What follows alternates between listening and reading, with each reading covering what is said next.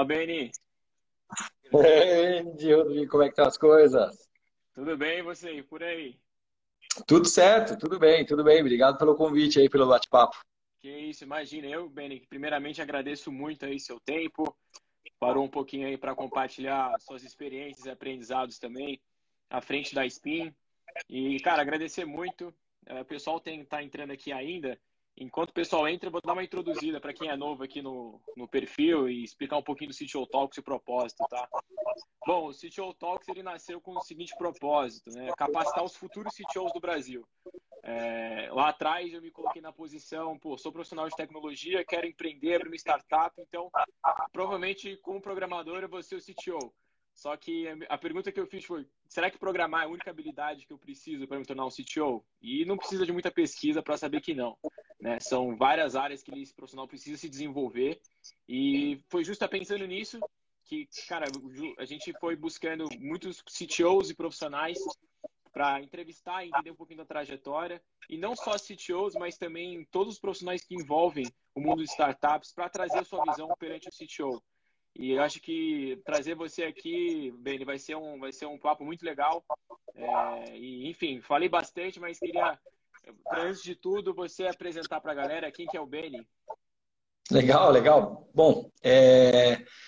obrigado pela oportunidade. É muito bacana estar aqui contigo, muito, muito interessante falar um pouquinho dessa área que não é necessariamente a área em que eu atuo, né? É, eu sou o Beni, sou formado em engenharia elétrica, é, tenho é, MBA na área de gestão da sustentabilidade e um mestrado não acabado, que eu acabei não avançando na área de engenharia e gestão do conhecimento. Eu trabalho com indústrias há mais de 20 anos, né? seja em indústria, com indústrias, para indústrias. E desde 2009 eu trabalho também com tecnologia. Né? Em 2009 eu lancei meu primeiro negócio tecnológico, foi uma startup da área de compliance, naquela época ainda, um modelo de receita recorrente, SaaS. Muito pouco se falava disso no mercado, 2009, né? Então, é, o boom aí do mercado de startups não tinha acontecido. Tive um monte de aprendizado com, com, com o negócio, enfim, como todo mundo tem. E de lá para cá eu me envolvi muito com tecnologia cada vez mais. Em 2015 eu passei a liderar no Brasil é, a operação do Instituto de Pesquisa de Stanford, lá do Vale do Silício. É, isso me trouxe uma bagagem muito bacana, é, ainda atrás, até hoje, de envolvimento com tecnologias mais hard tech, né? hard science. Né? Hum. E, e, em 2017, é, eu e mais alguns amigos fundamos a Spin.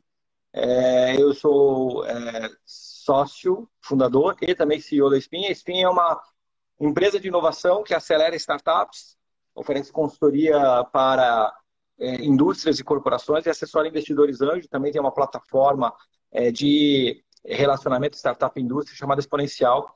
É, mas o nosso core é esse, o relacionamento startup-indústria. Né?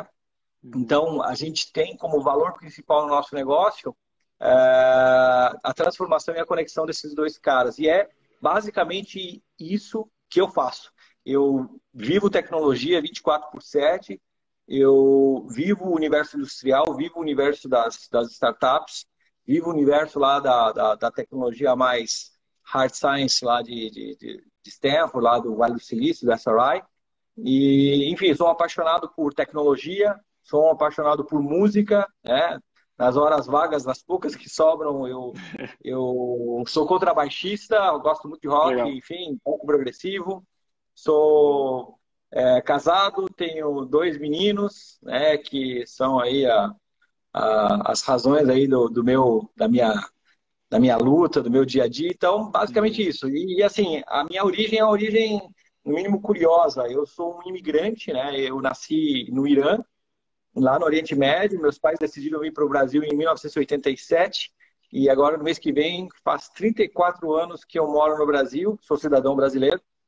Mas eu tenho essa curiosidade de ter vindo de fora do país e, e, e construído aqui a, a, a, minha trajetória pessoal, profissional, a minha família se constituiu aqui. Pô, muito legal, Beni. Muito trajetória bem bacana. E, pô, acho que para começar, então, já que você deu uma introduzida para o pessoal, o que, que é Spin e quais, quais, qual a sua área que você está atuando hoje, acho que o principal é, acho que coisa para a gente falar para o pessoal é qual que é a diferença entre uma incubadora e uma aceleradora? Eu acho que isso há uma, há uma grande dificuldade de distinção entre as duas. E qual, qual que é essa diferença básica? Legal, legal. As duas apoiam empresas de base tecnológica, né? As incubadoras acabam apoiando numa visão mais de médio e longo prazo. Então, elas literalmente protegem, incubam aqueles projetos que nasceram, estão nascendo, para que eles possam ter uma, uma taxa de sobrevivência maior no mercado. Então, incubação normalmente é, dura um ano, dois, e tem é, uma relação mais ligada a programas de fomento governamental, universidades, etc. Já a aceleração é um negócio normalmente privado, né? É, incubadoras normalmente são ligadas a universidades, ou tem um viés mais misto, público, privado, enfim. As aceleradoras normalmente são privadas e são ligadas a capital de risco. Então, é, nós, do universo de aceleradoras, é, e são mais de 150 iniciativas de aceleração que existem no Brasil. Então, nós somos uma das. É, nós somos ligados a fazer esse processo de ida a mercado e de conexão com o mercado, de transformação desses negócios muito rapidamente. Nosso programa de aceleração, por exemplo, dura três meses. Né? Nós fomos, é, lá no começo, em 2017, nós fomos uma das poucas aceleradoras que trouxe essa visão de mais curto prazo, mais mais rápida. Isso não significa que a nossa relação com as startups cessa. A aceleração ela serve literalmente para afiar o machado. A gente diz isso muito, né? Então a gente uhum. Trabalha muito a estruturação porque a nossa relação com as startups é de longo prazo, né? É, é um relacionamento longo, mas a aceleração serve justamente para fazer esses alinhamentos. Então essa é a diferença básica. Show, perfeito. Acho que ficou bem mais bem claro isso. É, e trazendo agora um pouquinho, muito para a visão do CTO, tá? acho que é o principal. É, qual é a relevância do CTO na escolha dessas empresas que vocês aceleram? Vocês olham para esse profissional e tudo? Muito, muito, muito. É assim, o, o próprio nome diz, né? Empresa de base tecnológica. Se não há gente da área de tecnologia nessas empresas, que a gente denomina startups, scale-ups, é, o negócio tende a não ter esse viés tecnológico e, eventualmente, nem se enquadrar como startup. Né? Então, a presença de um CTO no quadro de founders é fundamental. Né? É, pode ser até que ele não faça parte do quadro inicial dos founders, mas ele precisa estar tá lá, precisa. Ele, ela, né? É, e isso é muito bacana. Tem cada vez mais CTOs, mulheres, programadores, desenvolvedoras, né? Uhum. É, programadoras e desenvolvedores. Então, a, a presença desse, desse profissional é fundamental porque ele traz esse viés analítico técnico para o negócio. Então, normalmente, o número ideal de founders gira em torno de dois a três, e no mínimo um deles tem que ser da área de tecnologia. E aí, não necessariamente tem que ser desenvolvedor, engenheiro de software, pode ser um engenheiro de outra área que tem esse skill de, de, de tecnologia. Quando a gente uhum. trata de hardware, por exemplo, não necessariamente a pessoa ela é ligada à área de software, né? É, engenheiro de materiais, um engenheiro é, é, eletrônico, por exemplo. Então, é, essa pessoa da área de tecnologia, que normalmente a gente a, associa à figura do desenvolvedor-chefe, do engenheiro, enfim, ele traz, traz para a startup essa visão de tecnologia de dados. E dados são a matéria-prima das startups. Né? Uma indústria siderúrgica usa o metal como matéria-prima, uma indústria de, de construção usa cimento como matéria-prima, uma indústria madeireira, madeira. Né? As startups têm os dados da sua matéria-prima. Então, se você não tem alguém com skills para coletar, gerir, processar dados 24 por 7, o teu negócio não tem, tem pouca chance de ganhar escala. Pouca chance de ganhar escala. Não, perfeito, perfeito. É muito legal. E justamente nesse processo de aceleração, quando vocês estão escolhendo a startup, né? Sim, o que, que faz você, o que, que brilha mais olho, os olhos de vocês aí para uma empresa que está chegando e o que também, qual é outro ponto aí que acaba é, impedindo de vocês acelerarem uma, umas empresas? Você consegue pontuar algum, pontos positivos e negativos, por exemplo? Sim. Quando, quando no quadro de founders tem um CTO que é full stack, se for da área de software, por exemplo, brilha mais o olho. É back front, o cara que tem skills mais complementares, assim. É, se é, existe mais do que um cara de programação no grupo de founders, um cara de software, por exemplo, tem tem um CTO e mais um cara que é ligado à área, por exemplo, de é, data science, ou enfim, brilha mais ainda o olho. Né? É, lógico, as skills de vendas e de, e de recrutamento, de é, fundraising, eles são muito, é, são muito únicos.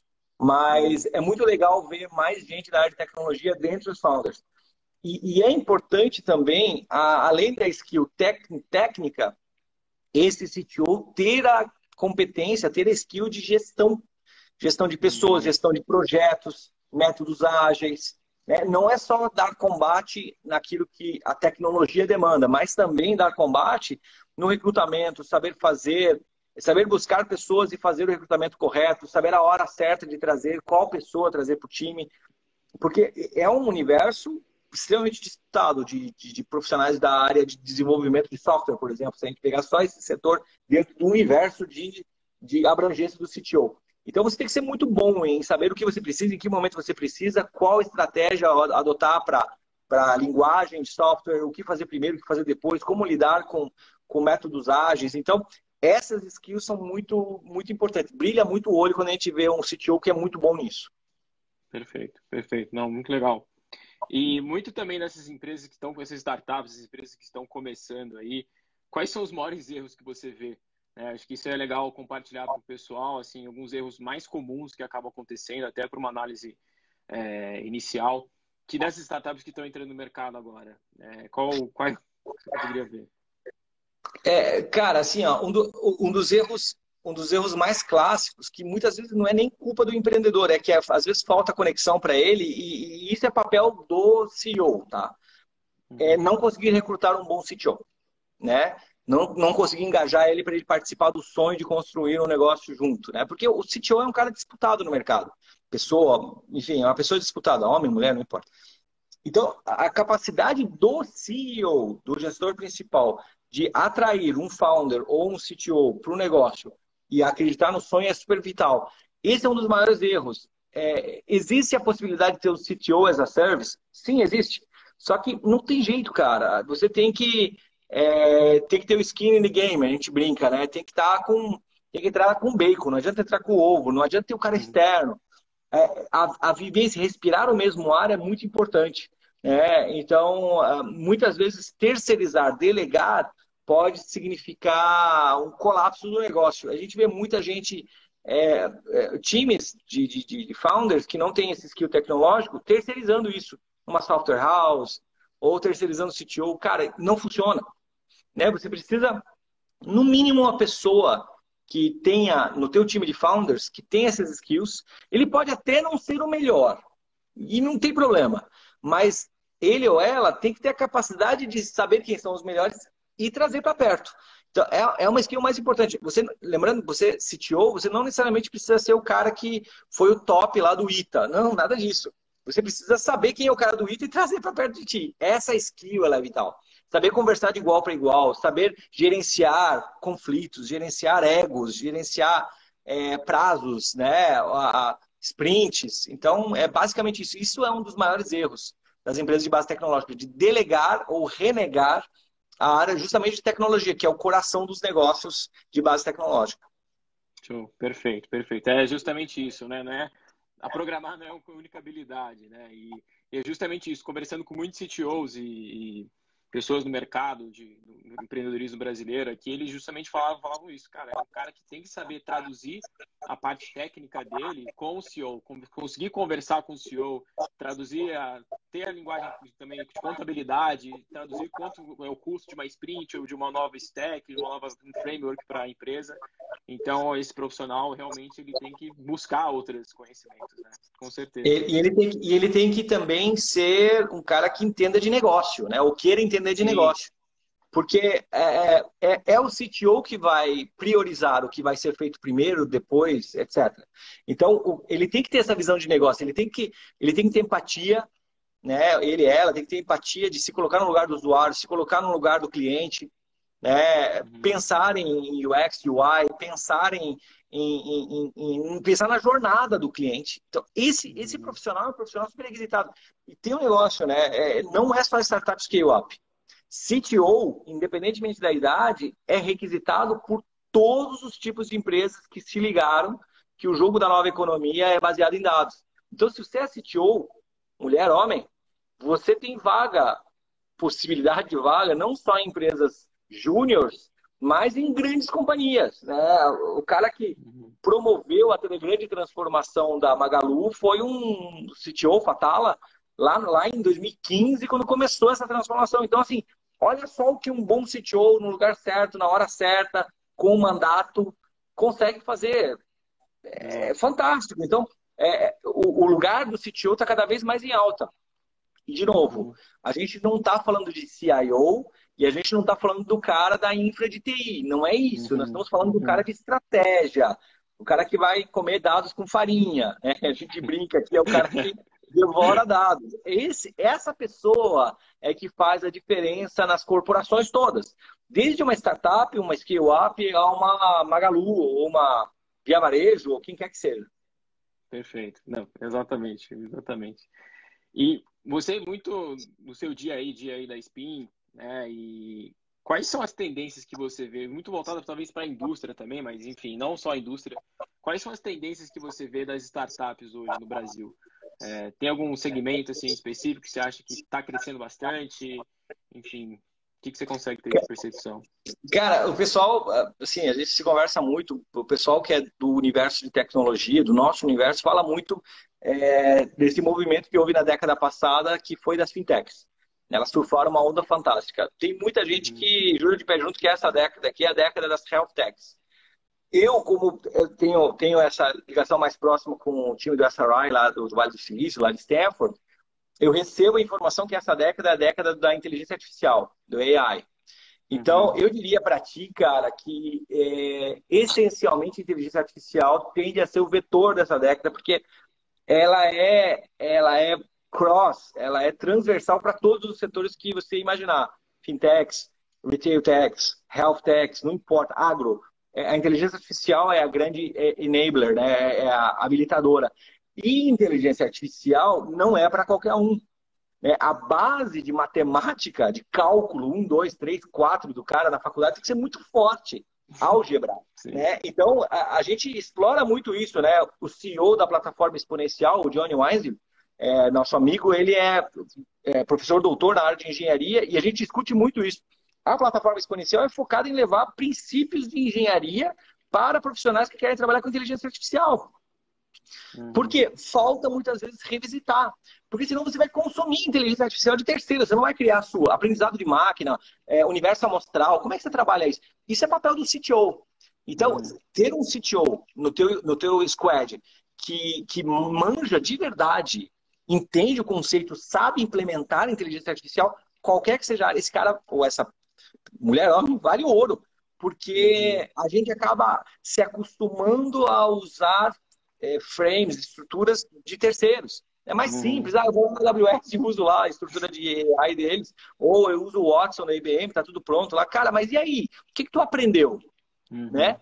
Então, é, é essa, eu diria que a grande tendência dessa década é a inteligência artificial e, e, e, e tem um professor de Stanford que é o Andrew, Andrew Ng, é Andrew NG é um dos maiores especialistas em AI do mundo. Ele diz que ah, nessa década a inteligência artificial deve fazer pela humanidade o que a eletricidade fez no século passado.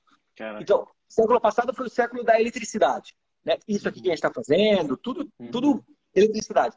Em uma década, a transformação que a eletricidade causou, a AI vai causar no mundo nessa década que nós estamos vivendo. E é muito legal porque assim, a gente está vendo uma explosão tecnológica acontecendo. Tem a corrida pelo ouro no, no universo da computação quântica, né? A supremacia quântica está mudando de mão toda hora. Parece que a gente está voltando lá para os mainframes lá da década de 60, é. 50, lá, não parece? Sim. Aquelas máquinas gigantes lá que Gigante, não cabem na né? sala, né? É. Então, é, tem uma corrida pelo ouro, é, olhando para a computação quântica, isso vai mudar o jogo de, de, de, de, de cripto, de cibersegurança, muda tudo. É, tem uma corrida pelo ouro para a exploração é, interplanetária, espacial. Tudo isso envolve, de certa forma, tecnologias habilitadoras que passam pelo CTO. Não tem jeito. Não hum. tem jeito. Então o resto da galera vai seguir o que o cara de tecnologia disser que tem que ser feito, entende? Exato, exato, perfeito. Isso fala muito do perfil desse profissional, né? A constante atualização e constante estudo. Eu acho que o, o principal, que quando o pessoal fala de área de tecnologia, ah, muito autodidata, pesquisa na internet, e muitos são, principalmente a área de desenvolvedores, são contra, até muitas vezes a academia. Mas acho que justamente nesse ponto que a academia, a faculdade, se, se torna muito essencial. Né? Você ir e não depender de coisas prontas, Stack Overflow, qual que seja o que for, mas você entender a base da programação, a estrutura de dados para ser esse profissional crítico suficiente para poder atuar em IA, seja o que for. Então, Acho que esse é um dos pontos que a gente sempre traz aqui, né? A importância da academia, a importância do estudo para esse CTO, para os desafios que vão vir, né? E não ficar dependendo de pô, empresas e frameworks já prontos aí no mercado. Então, com certeza, cara. Eu concordo, eu concordo.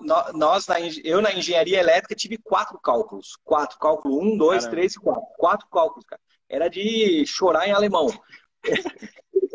Cara, o, a, o, camarada que fala pra, pra mim assim, ah, não precisa de universidade. Não, legal, eu acho que mudou a realidade do, da, das profissões. As soft skills, elas são super importantes. Tem gente olhando só para as habilidades soft e tal, mas como é que você vai devorar uma tecnologia se você não conhece a estrutura, a essência? Sim. Né? É, você vai ficar refém de terceiro sempre, cara. Você vai ficar refém ah, do fulano que... E, e não tem jeito. Falando em valor de mercado de uma startup, por exemplo, a startup que usa a tecnologia de terceiros tem um valor de mercado. Ah, eu tenho um modelo de negócio que eu uso o WhatsApp da IBM. Beleza, tudo bem. Não, eu tenho a uh, inteligência artificial que todo o core é nosso. Opa! Hum, é diferente, legal. cara. É diferente. Então, assim, se eu. E eu não estou dizendo de reinventar a roda, eu estou dizendo de você ser muito bom em fazer coisas que talvez o mercado não tenha tão fácil, tão na mão, uhum. ou, tão, ou tão óbvio. Né? Isso muda muito o valor. É, é, tratando aí de barreira de entrada, a barreira de entrada tecnológica que está na mão do CTO, ela é fodida de importante porque ela define, inclusive, o posicionamento da startup, o valuation dela, se ela vai ser global, se ela vai ser local, se ela vai ser comprada ou não. Né? Se ela, não tem, se ela não tem nada que é dela, é tudo terceiro, eu montei uma, um legão, cara, será que tem um valor de mercado que o teu comprador, teu potencial comprador quer? Caramba, perfeito, perfeito, ótimo. Muito legal. E também esse, esse é o ponto, né? E, e esse profissional está em constante evolução, né? Assim, eu acho que ele vai evoluindo com o, a, paralelamente ao amadurecimento da empresa, da startup, né? Então, é o que a gente sempre fala, é um crescimento, pô, o cara que está lá no início, é, ele, querendo ou não, ele está muito próximo da tecnologia, né? Então, por isso que às vezes ele sendo desenvolvedor a importância nesse sentido, mas depois ele começa a crescer, uma visão um pouco mais de produtos, de UX, UI, demandar isso para o time técnico, para depois escalando para a gestão como um todo, para então em si estar na parte estratégica, que é como você falou, né? Isso aí é um valor absurdo para qualquer empresa, seja desde a pequena até a mais até a, até a maior, como por exemplo. Né? Então, com certeza. E bom, já caminhando aqui já para o finalzinho, é, muito falando da aceleração, tá, Benny? É, e também muito desse timing da, da startup. Qual que é o momento certo, por exemplo, qual o momento da startup, o momento é, do modelo de negócio, talvez também, para uma, uma, uma, empresa buscar um, um, programa de aceleração, por exemplo? Qual que seria o momento ideal para vocês? Legal. Assim, não é uma regra, mas a gente olha muito a estrutura comercial da startup. Então, assim, ela tem que estar faturando um, dois, cinco, dez clientes, não importa. É, é, ela, o fato dela ser early stage, para nós não importa. Mas se ela for capaz de colocar o produto na rua, de tal forma que alguém tenha vontade de pagar por aquilo, ela convenceu alguém a comprar aquilo, pô, já é um passo super legal. Então, aquilo nos, nos permite fazer com que ela possa ser a, treinada e conectada, transformada para crescer em escala. É, numa fase anterior a essa, existem excelentes programas de é, incubação, pré-incubação, pré-aceleração. A gente tem a Nine Week Labs, que é a nossa parceira é, de Curitiba, que é uma baita de uma pré-aceleradora, Nine Week Labs. Né? É, é um programa de nove semanas legal. que pré-acelera startups, cara. Muito legal, equity free. É, não, eu tenho uma ideia, mas eu quero montar uma startup, mas não tenho cliente. Vai para a Nine Week Labs. Não adianta vir com a gente, com fulano, Beltrano, que você vai é, todo mundo vai perder tempo. Então, a aceleração, idealmente, é para quem tem cliente, é, que tem um produto e tem um cliente.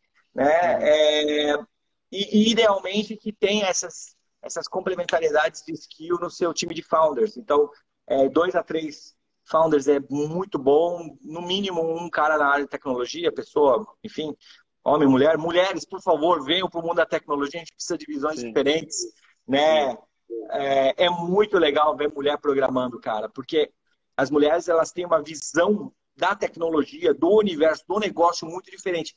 Eu, eu, eu a gente é parceiro da GoNew, que é uma edtech que está indo super bem no mercado nacional, olhando governança nova economia, e eles trouxeram na semana passada o Salim Ismail, fundador da Singularity, num, num talks deles, e o uhum. Salim Ismail falava da visão é, das mulheres, é, essa visão feminina da economia. O, a visão masculina da economia é a visão da escassez. É, é, é a visão do eu preciso trazer para mim, eu preciso minerar, eu preciso extrair, eu quero. A, a, a visão feminina da economia, que é a visão da nova economia, é a visão da abundância, o oposto da escassez. Não, todos uhum. podem ter, todos deveriam. Então, assim, essa visão feminina é muito, muito, muito legal. Isso, eu, eu penso como isso pode ser no mundo da tecnologia em escala. Né? Como que isso pode transformar a nossa realidade. Isso é muito legal. Então, mulheres, por favor, venham para o mundo da tecnologia. Com certeza, com certeza, Beni. Que legal. E, bom, na sua visão, Beni, qual que é a importância aí desses desses eventos e comunidades também no ambiente das startups, de empreendedorismo aqui no Brasil, no processo de desenvolvimento desses profissionais de tecnologia e futuros CTOs? Você vê que esses, a importância desse profissional estar tá imerso nesse mundo?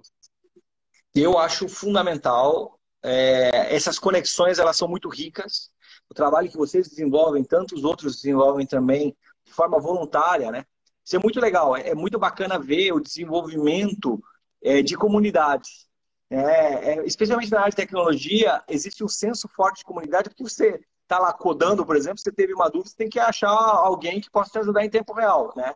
Seja, em, seja em, em FAQ, seja, sei lá, em, em, discussões, grupos de discussões ou amigos. Então, é, essa conexão é muito legal. Existe uma dor latente de mercado, que é a área justamente de desenvolvimento de CTOs, porque não necessariamente você está formando um programador, mas está formando uma liderança então, esse papel de vocês é muito legal, a gente já se falou sobre isso. Eu desejo vida longa a vocês aí, que vocês têm um papel fundamental aí que estão cumprindo no mercado de tecnologia. A formação CTOs é muito mais complexa e mais ampla do que o formador, a formação de um desenvolvedor, de um engenheiro de software. Uhum. Então, eu, eu entendo como crucial para que haja amadurecimento do todo. E, e cada um, quanto mais nichado, cada grupo, quanto mais nichado, quanto mais estruturado, mais ele pode vir ajudar, quanto menos generalista, né? Uhum, perfeito, perfeito. Muito legal. Obrigado. E geralmente todo todo pessoal que a gente traz aqui para a live, a gente sempre pede uma indicação de livro que ajudando na sua jornada nos últimos tempos, algum, algum livro aí que abriu sua cabeça, que possa compartilhar aqui para a galera. Cara, é, é, eu, eu, gosto, eu gosto de livros que envolvem história e tecnologia. É, é eu vou ser meio é, é, redundante, muita gente fala, mas talvez quem não, não saiba, não tenha lido ou não tenha visto, gosto uhum. muito de Homo Sapiens é, e de Homo Deus, é, de Yuval Harari. São dois livros que eu gosto muito porque envolvem história e tecnologia, transformação, enfim. Eu sou um fã de história, então eu sempre leio tudo que eu posso sobre história. É, eu, eu acredito demais que, entendendo o passado, a gente pode co-criar um futuro diferente daquilo que a gente já cometeu de erros no passado, enquanto humanidade. Então, a história é muito legal para mim, eu gosto muito de história, e tecnologia está envolvida nessa, nesse bravo novo mundo que nós estamos vivendo. Então, talvez esses dois livros aí do Harari são muito legais aí. São, são literalmente muito básicos aí para a galera, mas ajuda muito. E são recentes, Sim. né? E o Harari, Homo Sapiens e Homo Deus. Perfeito, perfeito. Bem.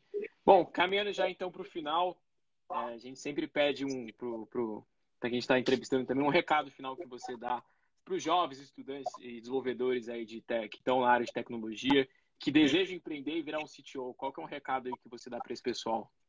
Aliás, o livro é Sapiens e Homo Deus, não é Homo Sapiens. Eu tava, eu acho é. que eu falei aqui, tá.